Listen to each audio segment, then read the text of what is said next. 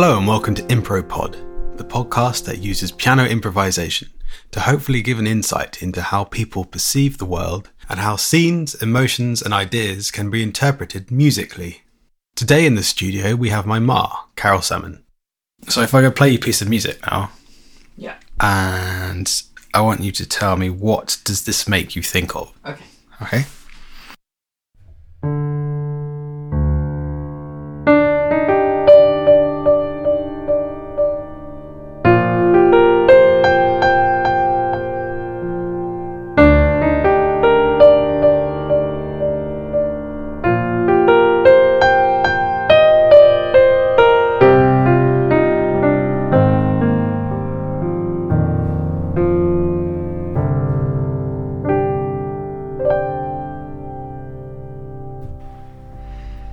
Okay, so I felt it was like walking into a place which seemed a bit suspicious. There was a bit of an edge to it. And then in the next phrase, it was quite friendly. It was a comfortable place. And then it, the edge came back again. I, I couldn't really make up my mind one way or the other whether this was a, a safe place to be in. So kind of indecisive.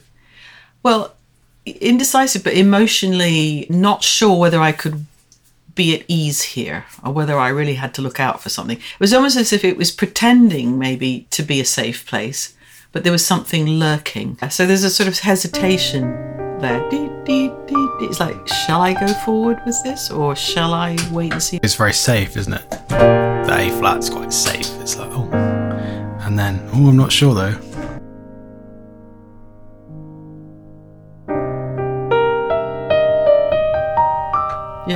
I think that's interesting how just if those three notes had been faster or closer together, wouldn't have had that sense of trepidation. Hmm. So, did you feel that? Yeah. Did you get it? When you were playing it, did any of that cross your mind? How does it come out when you're playing it? Are you thinking any images? It's a complicated one. I'm thinking about nothing for a lot of it, and then something will come into my mind. But I find it is quite helpful to think about nothing because then it flows a bit better. You know? That was just random, just pluck that out of the air. And then as I'm playing it, things start to emerge. Okay, so I'm going to give you a word, and I want you to tell me a story or set a scene that has something to do with that word. And the word is anxious. I'm in a crowd of people. I'm walking along quite quickly. I need to get somewhere pretty soon. But then I actually recognize somebody in the crowd who I don't really like very much. And they spot me. And then I try and ignore them, but then they actually start following me. Okay. Crowd of people. You spot someone that you don't like, and they start following you. I try and avoid them and sort of ignore them, and then they follow me. So you get, got to experience some sort of anxiety there, aren't you? Yeah. Okay. There's lots of people in my way, so I'm having to, to work my way through this crowd. Okay.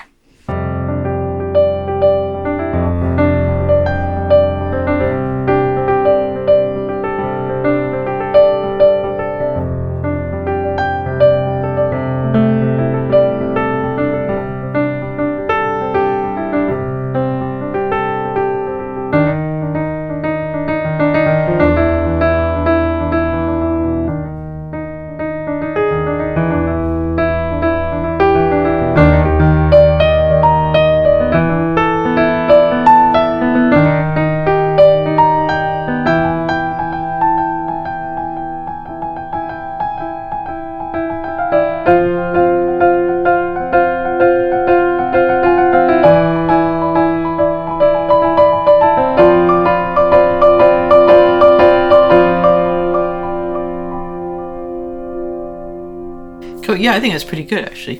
What I would say is it wasn't oppressive enough in terms of the crowd of people, maybe because I'm claustrophobic. Going through a crowd of people is actually quite a heavy thing for me to do. So I would have made that a little bit heavier, maybe not such light notes, maybe kind of slightly more mellow or darker notes, heavier notes. I think there might have been a moment when, boom, when I recognised this person, there might have been a more of an emphasis, a point in the music, maybe followed by a silence.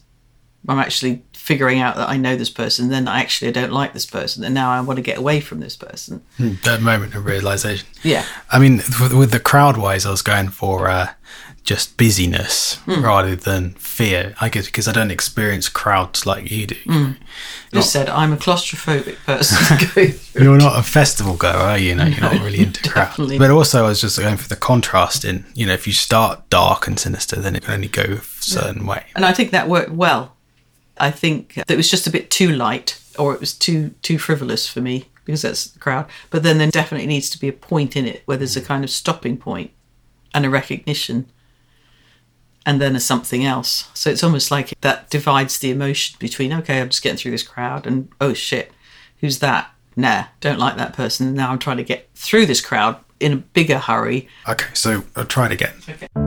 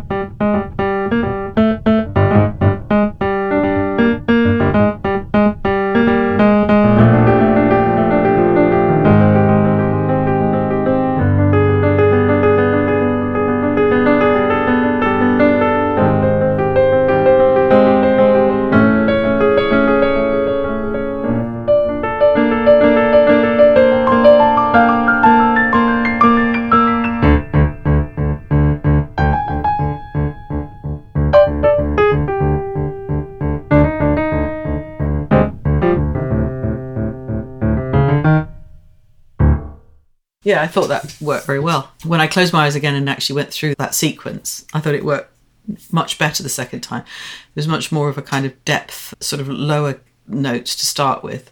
And then the point of uh, seeing the person and recognizing the person and deciding that that's not somebody I want to be around, and then taking off and getting through the crowds, feeling like being chased, slightly like those old movies like Buster Keaton or something. But it got a bit jazzy too, didn't it? Which I thought was good. Yeah, it'd be really interesting to film that sequence now, see whether the music works. That film, Now You See Me, something like that. It's like that kind of classic chase mm. stuff, you know. And especially the sort of rhythmic kind of dun, dun, dun, dun, dun, and then the kind of discordant thing going on.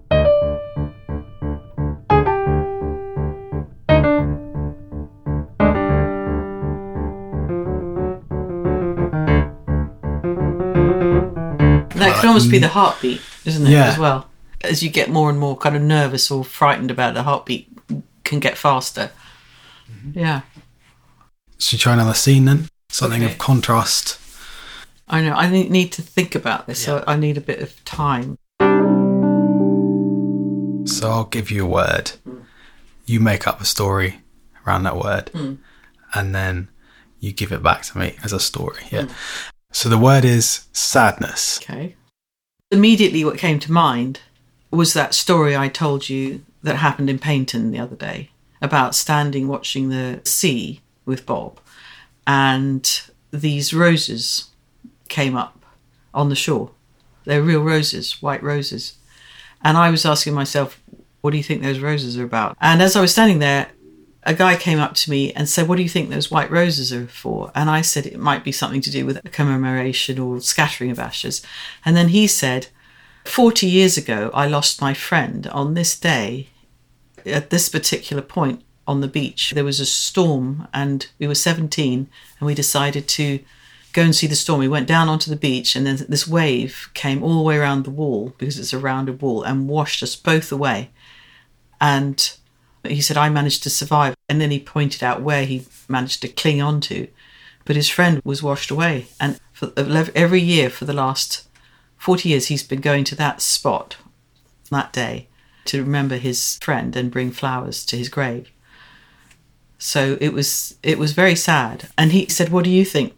And he said to begin with, What do you think those roses are for? He told me his story, and I said, Maybe that's the way that your friend is saying hello to you on this day because they're always with us, they never leave us, and they have ways of giving us messages. And he loved that. So it was kind of sad and special and magical and heartfelt, but almost joyful as well. And he said to me, We'd had a wonderful day together. A very sad ending to that day.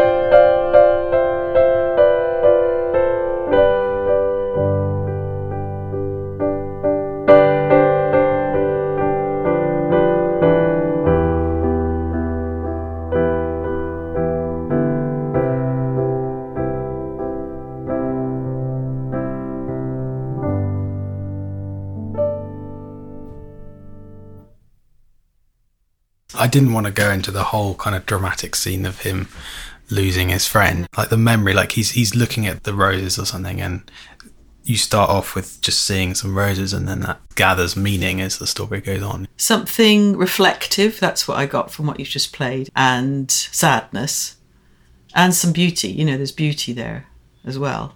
And the fact that he comes every year on that day. I wanted to end it on that kind of positive note, you know, as in it's still he's remembered. Mm. It would be interesting to, to hear a little bit of an insight into how you work. If there's an idea, say there's the story that I'm telling you, what do you do with that? I think you call it musical intuition. You have like a load of presets. This is a sad collection of notes, or maybe this is a kind of triumphant. And those presets kick in, and then it's just a matter of working out whether it works or not. So it's a vocabulary of, hmm. but also how how does it work with the feedback from me? Yeah, Different. and that reinforces or when you say something doesn't work, you kind of reevaluate it, you know, which is the interesting bit. So this is a two-way process. It's not just you improvising something because there's two people thinking about it or generating ideas and then you playing it and then there's the sort of feedback and then you playing it again. It's a process in itself, isn't it? Yeah, and that's helpful. I think even when you're working with film or something, that's always the process, isn't it? Well, thanks very much for your input. I've enjoyed it. I think it's very exciting. Join us next time for another episode of Impro Pod. Thanks for listening.